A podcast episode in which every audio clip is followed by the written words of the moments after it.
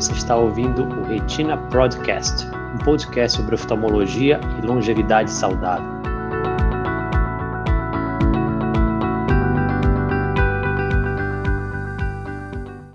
Olá, pessoal, boa noite. Sejam todos muito bem-vindos à nossa live da Retina Pro, né? Nossa plataforma que já vem há vários meses, né? Falamos eh, todas as quartas-feiras, às 20 horas, a respeito de saúde ocular e saúde de uma forma geral. Então, sejam todos muito bem-vindos mais uma vez.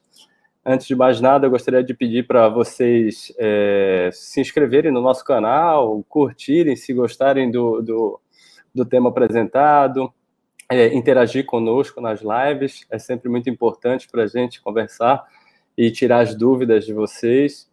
E nós temos também uma plataforma do Telegram, os grupos no Telegram, plataforma do Facebook, que vocês podem interagir fora dos momentos das lives, né?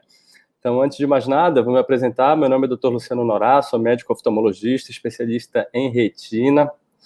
E essa noite a gente vai ter um tema muito importante, um tema extremamente prevalente na nossa população, que é a hipertensão arterial sistêmica. Nós não estamos falando é, de pressão alta nos olhos, nós estamos falando da pressão arterial, a pressão que é medida no médico generalista mesmo, e suas manifestações na retina.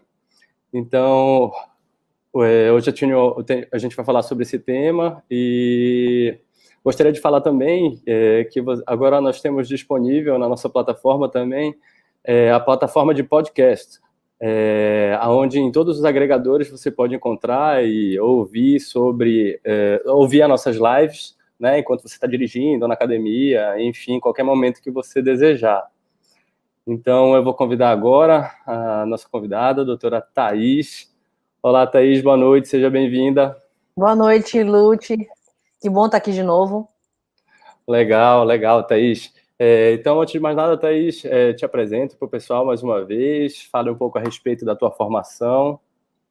É, toda quarta-feira a gente está aqui, então é sempre muito bom saber que vocês continuam nos acompanhando.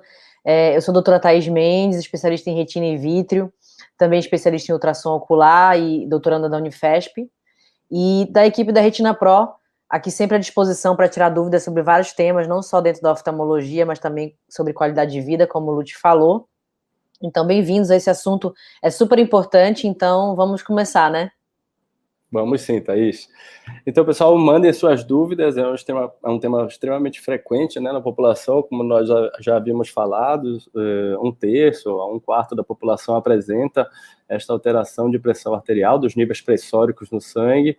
E, Thaís, vamos começar falando um pouco sobre é, o que é que a retinopatia hipertensiva pode causar nos olhos é, o que, quais são as alterações nos olhos do paciente que a gente pode identificar numa consulta rotineira?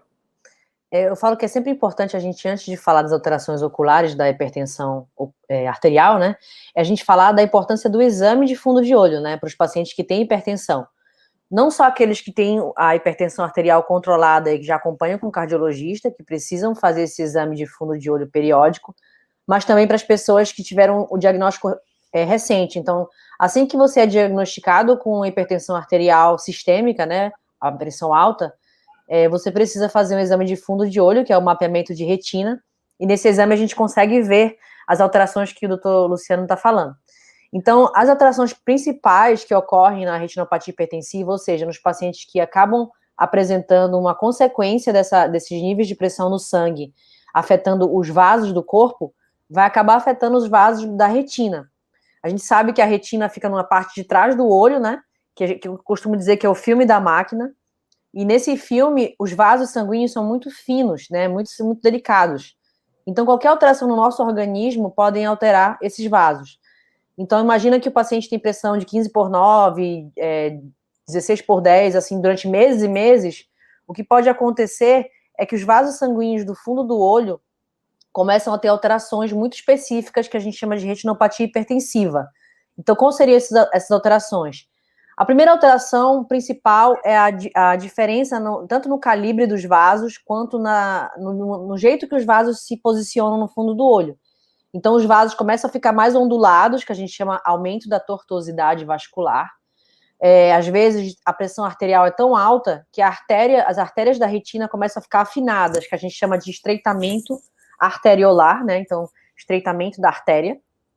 E aí, ao longo do tempo, se o paciente não controla a pressão arterial, a gente pode encontrar é, alterações mais profundas na retina, que são as microhemorragias intrarretinianas, que a gente chama de hemorragias em chama de vela, porque a, a configuração das hemorragias parece uma, uma chama da vela, na né, própria vela que a gente diz. E, além disso, pode levar a alterações vasculares mais, mais é, graves, como, por exemplo, o derrame na retina, que a gente chama de é, oclusões vasculares venosas ou arteriais na retina, que podem levar à perda de visão de uma hora para outra, né? Perfeito. Isso já faz parte das complicações, né, que a doutora Thais está falando, que é, foi muito interessante que você falou, Thais, porque você começou dizendo já uma coisa que é fundamental. A hipertensão arterial, na grande maioria das vezes, ela não causa sintomas no paciente. Então, o paciente faz um diagnóstico, na maioria das vezes, sem saber que ele tem a doença. Então, ele não sabe há quanto tempo ele está com essa hipertensão arterial. Então, pontuando, primeira vez que o paciente descobre que tem hipertensão arterial, é importantíssimo que ele vá a um oftalmologista e faça o exame do fundo de olho. De preferência, o exame mais completo que tem, que é o mapeamento da retina. Aí, uma vez que surjam essas lesões, como a doutora, a doutora Thais falou, aumenta, pode diminuir a espessura dos vasos sanguíneos, pode aumentar a sua tortuosidade, e a partir daí começar a surgir hemorragias e tudo mais. E então, Thaís, quais são os sintomas? Logo que o paciente tem esse aumento da tortuosidade vascular, tem esse afinamento dos vasos sanguíneos, o que, é que ele sente? Ele sente alguma coisa? É, normalmente o paciente não sente alteração na visão. Uh, o paciente com retinopatia hipertensiva causada por pressão arterial alta, de longa data, ele geralmente vai apresentar algum sintoma quando ele já está nas fases mais avançadas, e esse é o perigo. Hoje mesmo eu estava atendendo um, um, paciente que é pai de um oftalmo amigo nosso, e eu não tinha conversado com ele ainda, tinha visto só o exame da retinografia, que é um exame que a gente vai falar depois, que tira uma foto do olho. E eu olhei a foto e falei assim: esse paciente tem hipertensão, porque eu vi um, os sinais na, nas paredes dos vasos que deixa mais estreito, né? E os fios de prata, que a gente chama quando começa o reflexo do, da artéria ficar meio alterada. Então eu falei assim, gente, eu acho que ele tem pressão arterial alta. E daí, quando o paciente entrou no consultório, eu conversei com esse médico amigo nosso, e ele falou: é, ele tem pressão alta. Então, na verdade, se eu, ele nunca tivesse me falado que ele tinha pressão arterial alta, eu descobriria só pela foto do fundo do olho. Então, acho Perfeito. que é importante, na verdade, é o acompanhamento desses pacientes. Acho que o, o, o, cardiologista atual, ele já tem essa ideia de que o paciente que tem diagnóstico de hipertensão tem que fazer exame rotineiro no oftalmologista.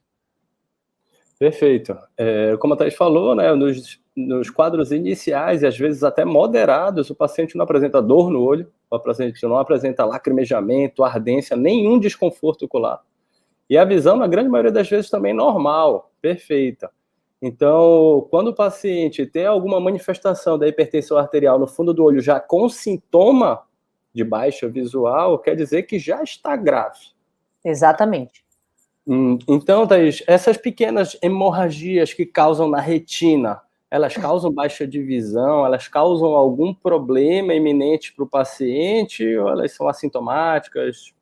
Eu, eu, eu costumo dizer para o meu paciente assim: é, quando a gente acha essas alterações e a pressão arterial sistêmica está descontrolada, o primeiro ponto é controlar a pressão arterial. Geralmente, quando o paciente controla bem a pressão arterial, os sintomas, os sinais e sintomas iniciais podem, podem melhorar, então essas hemorragias podem absorver, podem sumir, né, ao longo do tempo. É, às vezes o paciente confunde, ele fala assim para mim, doutora, eu estava em casa, acordei de manhã, não estava fazendo nada demais, e apareceu um sangramento na parte branca do olho. Aí ele fala assim, minha retina está com um sangramento? Na verdade, não, é a parte de fora do olho, que a gente chama de conjuntiva, que está com uma, um pequeno derrame. Então, às vezes o pico de pressão arterial pode acontecer à noite ou durante o dia, quando faz algum esforço, e ter esse sangramento na parte branca do olho, o paciente se desesperar. E na realidade, essa parte de sangramento superficial, ela é bem benigna, não tem nenhum problema grave, mas eu costumo dizer assim, que é um sinal de alerta de que a pressão arterial pode não estar controlada. E geralmente eu encaminho para o cardiologista para ele avaliar, às vezes fazer um mapa da pressão arterial 24 horas para ver se não está tendo picos noturnos ou picos durante o dia para ajuste da medicação. Então, às vezes, a... é, Importantíssimo isso, porque, assim, na grande maioria dos pacientes, o paciente vem com medo quando ele tem aquela mancha externa grande, avermelhada, assusta o paciente, e ele fala assim, doutor, eu sinto no máximo desconforto. mas eu estou com medo de estar com lesão na retina. Isso é uma coisa que a gente sempre orienta o paciente. Olha, não necessariamente tem alteração no seu fundo de olho, mas se isso está acontecendo, e principalmente de forma recorrente, é uma coisa que você precisa realmente investigar bem, ir ao cardiologista, às vezes fazer mais do que uma medida de pressão arterial, né? Às vezes o médico cardiologista solicita um mapa de 24 horas, né? Que é o mapa da pressão arterial de 24 horas em que o paciente durante o dia inteiro vai ficar fazendo múltiplas medidas da pressão para ter certeza se ele está com a pressão arterial re realmente controlada para não sofrer os riscos das doenças cardiovasculares, né? Então, Thaís, é, como tratamento, tem como a gente tratar a retinopatia hipertensiva, ela como si própria, não as suas, é, é, não as suas complicações, mas ela por si, tem como a gente tratar? A gente trata nos olhos? Como é que a gente faz? Como é que você faz a sua abordagem no dia a dia?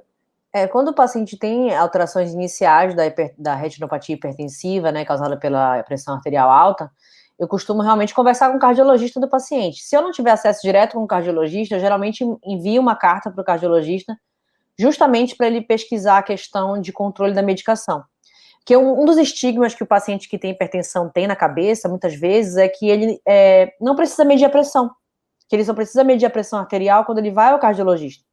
Então, alguns sinais que falam para a gente que a pressão arterial não está controlada, além daquela hemorragia no olho, é, por exemplo, uma dor de cabeça muito frequente, é, dor na nuca. Então, assim, às vezes o paciente, ah, não tenho nada, mas tem uma, uma, enxaqueca. E às vezes a enxaqueca não é uma enxaqueca, é uma dor de cabeça relacionada a picos de pressão que não estão sendo medidos no dia a dia. Então, assim, esse estigma de que, ah, se eu ficar medindo a pressão toda hora, eu vou ficar nervoso e vou, e vou ter pressão alta. Na realidade, é ideal que você meça a pressão, sim, pelo menos duas, três vezes por semana, para em horários diferentes, para você ver como é que está a sua pressão arterial, o controle com a medicação. Perfeito, é muito importante essa parte de prevenção para a gente prevenir as complicações, né? Porque uma vez que a hipertensão arterial sistêmica não esteja bem controlada, que ocorram muitas flutuações no, nos níveis da pressão ao longo do dia, podem se agravar todos os eventos, todos os eventos cardiovasculares, todos os, eventos, todos os eventos vasculares que podem acontecer no organismo. Uh, o organismo é como um todo, né? Então, a hipertensão arterial mantida, ela pode causar problemas no coração, com risco de infarto, problema nos rins, com risco de insuficiência renal. Uma das principais causas de insuficiência renal no mundo e no Brasil, principalmente, é a hipertensão arterial descontrolada riscos de problemas eh, de derrame no cerebral, né, que a gente chama de acidente vascular cerebral, cerebral que é o AVC. E um dos, um dos locais que ele pode acometer é na retina. E quais são essas complicações, Thaís?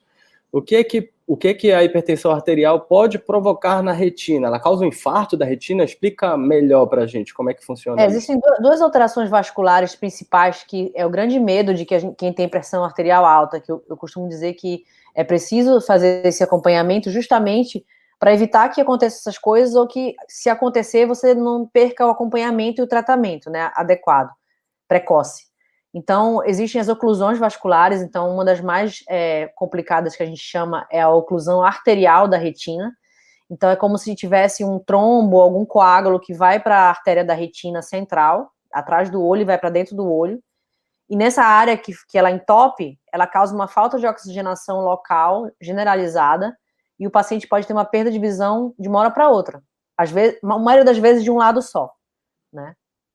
E aí é, a gente precisa pesquisar várias coisas associadas, por exemplo, a algumas oclusões na parte do pescoço, nas carótidas, fazer ecocardiograma para avaliar também a, a questão da, do coração, e, entre outras investigações vasculares, né? A outra mais comum é a oclusão venosa da retina, que a gente chama de derrame na retina, né? O mesmo é, de derrames que tem na, em outras partes do organismo. E essa também é causada por essas alterações, pode ser em pacientes que tem, que tem é, é, aterosclerose, então a colesterol alto, triglicerídeos alto, paciente que tem alterações de coagulação, podem ter esse tipo de entupimentos também nas veias, e aí não, tem, não consegue ter um retorno venoso da, é, na retina, e você vê que uma parte da retina está sem sangue, né? Também, e pode ocorrer nessa situação vazamentos, inflamações na parte central da visão, que é a mácula, que precisa de tratamentos também é, com medicações dentro do olho. que a gente chama de antiangiogênicos.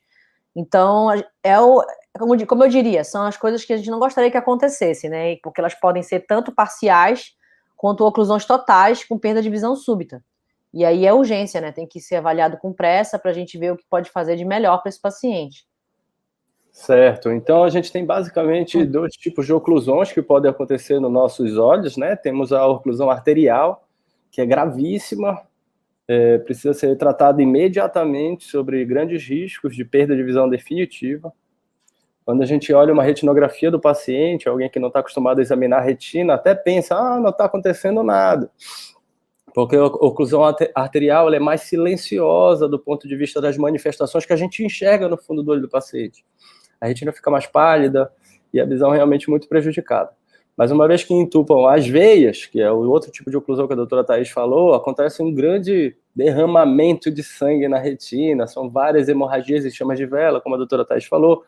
Acontece a exudação, né? A gente começa a ver uh, alguns exudatos duros na retina, isso pode trazer mais complicações relacionadas à oclusão eh, venosa da retina. Então, a doutora Thaís falou a respeito do edema macular causado pelas oclusões venosas. Essas oclusões venosas podem baixar a visão central do paciente, aí o paciente coloca aquelas medicações dentro dos olhos, né, através das indicações, das injeções intravítreas, e a partir desse momento o paciente pode apresentar uma melhora de visão. E, mas, Thaís, eu gostaria de saber é, qual é o papel do laser para as oclusões vasculares, principalmente as oclusões venosas. Para que, que o paciente faz laser? O laser melhora a visão do paciente? Para que serve o laser? Antigamente, quando não existia nenhum tratamento com essas medicações dentro do olho, o laser acabava sendo a única saída, né? Uma, uma tentativa de barrar o processo de inflamação intraocular e produção de mecanismos que causavam vazamento e sangramento na retina. Então, hoje em dia, a gente sabe que o laser fica reservado para casos selecionados. Então, a gente sabe que depois de 90 dias, de dois a três meses depois da primeira oclusão na retina venosa, pode ocorrer uma falta de oxigenação na periferia da retina, nos cantinhos da retina, e isso pode levar a um glaucoma, né? O glaucoma que a gente chama de neovascular. Então, quando a gente vê alterações vasculares, é, uns vasos que nasceram fora do lugar, áreas muito grandes de sem, sem, sem transmissão de, de nutrientes e, e oxigênio para a retina, muitas vezes a gente precisa fazer cauterizações nessas áreas, na parte é, bem periférica da retina, não no meio, mas em volta, para tentar evitar essas complicações tardias uh, da oclusão. Mas são casos reservados, não é primeira, o primeiro tratamento hoje em dia para edema macular. Né? O edema macular, o tratamento ainda é o, o padrão ouro é injeção de medicação dentro do olho. Perfeito. Então, o laser, pessoal, é reservado mais tardiamente, normalmente, para o que a gente chama de isquemia da retina. Ou seja, o sangue que estava dentro do vaso sanguíneo, que ia levar o nutriente lá, já não consegue chegar dentro das células. Mas, Thaís, como é que o médico adivinha que o paciente tem essas isquemias, né? Estava pensando nisso agora. Como é que, como é que a gente faz? A gente tem algum exame complementar? Enfim, como é que a gente faz? Claro que quando a gente examina o olho do paciente, vê que aquele vaso sanguíneo já não tem mais sangue dentro ali, é bem sugestivo que tem isquemia. Mas existe algum exame complementar que a gente pode solicitar para o paciente? Então, além do mapeamento de retina, então, a gente que faz retina, retinólogo, a gente consegue ver as áreas de exclusão e consegue ver os sangramentos a olho nu no exame de mapeamento da retina. Mas muitas vezes é preciso fazer exames complementares de imagem, tanto para documentar, porque a gente precisa saber como estava antes e depois como melhorou com o tratamento, quanto para ver a circulação da retina. Então, existe um exame chamado angiofluorescinografia, que é mais conhecida como anjo, em que a gente faz uma injeção de contraste na veia ou então toma um contraste oral e a gente consegue ver as áreas da retina que estão sem a passagem do contraste, ou seja, que estão sem a, a que estão perdendo oxigenação e precisam de laser ou de tratamento com injeção. E nesse mesmo exame a gente consegue ver se o, o, o tipo de inchaço da retina, se ele é difuso, espalhado, ou se ele é um é, é, focal, vamos dizer assim. E além disso, a gente pode também fazer o OCT, que é a tomografia de coerência óptica, que é um exame super rápido, moderno, que não se precisa deitar na maca, ele é feito com aquele aparelhinho que a gente põe o queixo. E nesse exame de OCT, a gente vê as camadas da retina. E dessa forma a gente consegue ver o quanto de inchaço tem na retina, se tem que fazer o tratamento rápido ou não. E além disso, nesses novos aparelhos, que inclusive a gente tem, né, graças a Deus, ele faz um exame, de, um exame como se fosse de contraste, mas sem usar contraste, que a gente chama de OCT-A. Então, ele, ele consegue avaliar a circulação da retina sem contraste e a gente consegue ver se tem áreas de isquemia também, dessa falta de oxigenação, uh, nesse exame mais de alta resolução. Excelente, Thaís. É, a gente dispõe né, na Retina Pro dos exames mais avançados para detecção de todas essas alterações, como você estava falando, né? Nós dispomos de aparelhos que fazem essa angiofluorescenografia, esse exame com contraste que a gente consegue ver lá no canto da retina. Isso é muito importante para os casos de, oclusão, de oclusões vasculares. A gente dispõe também desse aparelho de, da tomografia do olho, que não necessita também de contraste para ver as alterações centrais da retina a gente consegue fazer um diagnóstico precoce, o tratamento eh, preciso para o paciente também com o auxílio desses aparelhos. É, mas isso que a gente estava falando também são das oclusões vasculares, das oclusões venosas, está relacionado à isquemia, está relacionado também uh, ao edema da retina, né, ao inchaço da retina, mas as oclusões venosas, principalmente, elas também podem causar uma grande hemorragia, não só na retina do paciente. A retina, pessoal, como a doutora Thais falou, ela está no fundo do olho. Então, todo local, praticamente, onde tem a parte branca do olho, internamente tem retina. Então, a retina é uma membrana, é uma película que fica lá dentro, é um tecido, melhor dizendo, que fica. É, que faz o revestimento interno do olho. Mas algumas vezes esse sangramento pode se tornar um sangramento para o gel do olho, preencher o olho do paciente. Quando isso acontece, doutora Thaís, o que, que acontece? O paciente queixa de quê? Dói o olho? O que, que o paciente normalmente se queixa quando tem essa hemorragia vítrea? É, eu até vou pedir para quem está assistindo assistir a live anterior, que acho que a live da semana passada falava muito de perda súbita de visão, né? Então deve abordar esse assunto também. Então é, saibam que essas lives ficam gravadas, então é legal vocês assistirem também. Mas aí, to, tomando esse, esse, gancho, na realidade, o que acontece? Quando o sangue se espalha para a parte interna, a parte do gel do olho, que a gente chama de gel vítreo, né? Então, se causa uma hemorragia vítrea, é, o paciente tem uma perda súbita de visão. Então, ele está, às vezes, fazendo uma coisa dele normal e, de repente, vê uma mancha de sangue e esse, essa mancha se espalha no campo de visão e fica ali. Então, normalmente, quando não tem nenhuma atração, nenhum descolamento de retina associado, a gente aguarda alguns dias para avaliar se esse sangue está começando a absorver a gente, às vezes, muitas vezes a gente faz o, o exame de ultrassom ocular para ver como é que está por trás do sangue. Agora, sim, hoje, hoje, em dia, como a gente tem as, as cirurgias de retina muito mais uh, práticas e cirurgias seguras, acaba que se o, se o sangue do, do gel não absorve sozinho, a gente faz uma cirurgia chamada cirurgia de vitrectomia, em que se remove esse sangramento e pode ser feito laser no intraoperatório para cauterizar as áreas de sangramento. Né? E dependendo do caso, a gente coloca o gás ou o óleo de silicone dentro do olho, ou, ou mesmo o próprio líquido é, balanceado do olho. Então, é cirúrgico no, no, em último caso, vamos dizer assim. Interessante, né? Então, quando o paciente tem essa perda súbita de visão, às vezes a gente consegue controlar clinicamente, orientar para o paciente tome muita água, é, durma com a cabeceira da cama elevada para ver se esse sangue justamente deposita por gravidade na região mais inferior. E, então, não é um tratamento que às vezes a gente precisa fazer de forma urgente, principalmente se o paciente não for olho único, né? Só enxergar de um dos olhos. É, mas uma vez que o paciente tem essa hemorragia mantida, a cirurgia é extremamente indicada, né? E é uma cirurgia hum, que não dói, é uma cirurgia, uh, claro que é invasiva, que a gente entra dentro do, entra nos olhos do paciente, faz uma série de procedimentos, mas é uma cirurgia controlada, que é o nosso dia a dia, né, Thaís? A gente acaba fazendo isso diversas vezes. É, mas a verdade também é que essas oclusões vasculares podem gerar não apenas sangramento, mas também descolamento de retina. É, que tipo de descolamento de retina isso gera, Thaís? Quais são as manifestações que o paciente pode acabar apresentando como sequela devido a um descolamento de retina?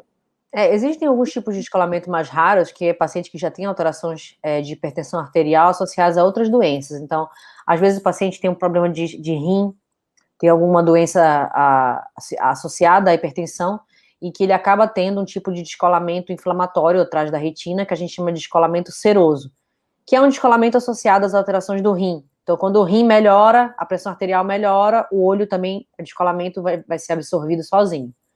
Agora, às vezes, pela inflamação crônica, pode ocorrer é, áreas de tração na retina, do gel vítreo puxar a retina em algum ponto, rasgar a retina e ter um descolamento de retina por uma rasgadura, né, por uma coisa que puxou a retina. E aí essa hemorragia acaba sendo uma hemorragia mais perigosa e o, o, a cirurgia de descolamento de retina com tração, né, com áreas de rasgadura, tem que ser feita com urgência. E aí não dá para esperar o tempo do sangramento sair. E pelo ultrassom a gente consegue ver às vezes que tem esse, essa rasgadura na retina e já indicar cirurgia de urgência. Mas não é o dia a dia. O dia a dia é a gente pegar o paciente com uma, uma falta de oxigênio na retina que melhora com o tratamento de injeção.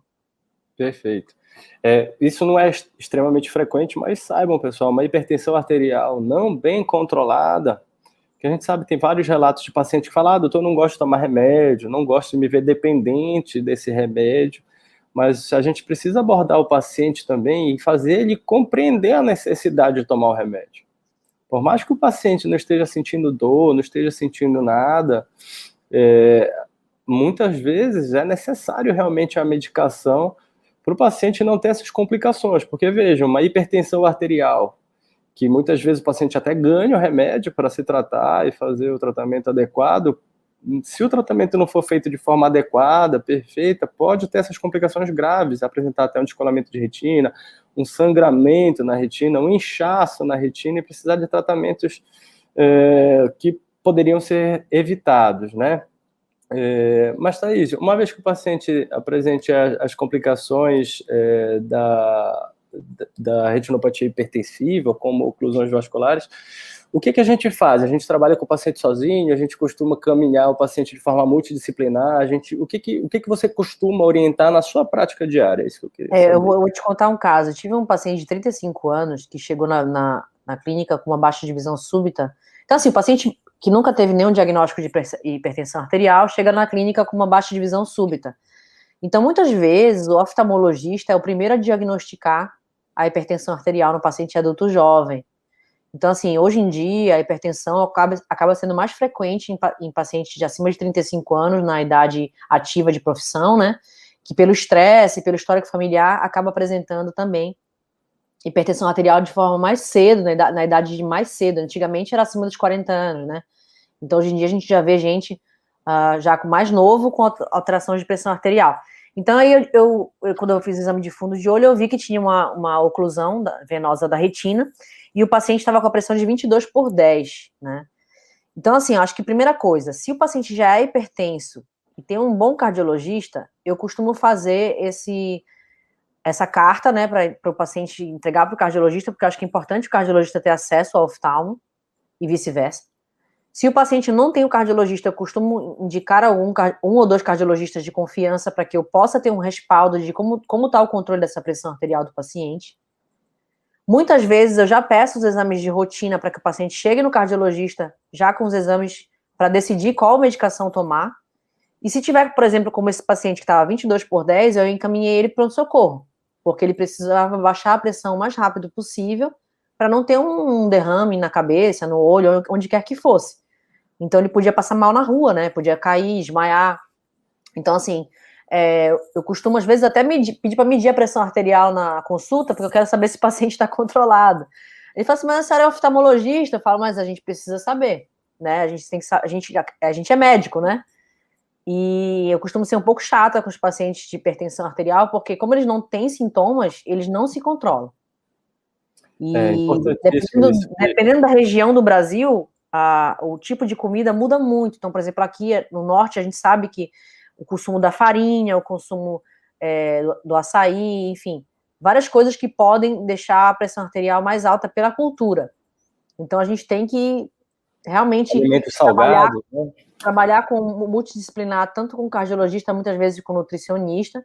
Então, eu costumo pedir para o paciente trazer um familiar para a gente também explicar a situação, dizer a importância do controle da pressão arterial, o que pode acontecer no olho, para que haja um apoio também familiar para aquele acompanhamento. Pois é, né, Thaís? Como a gente costuma dizer, as doenças mais perigosas muitas vezes são aquelas silenciosas.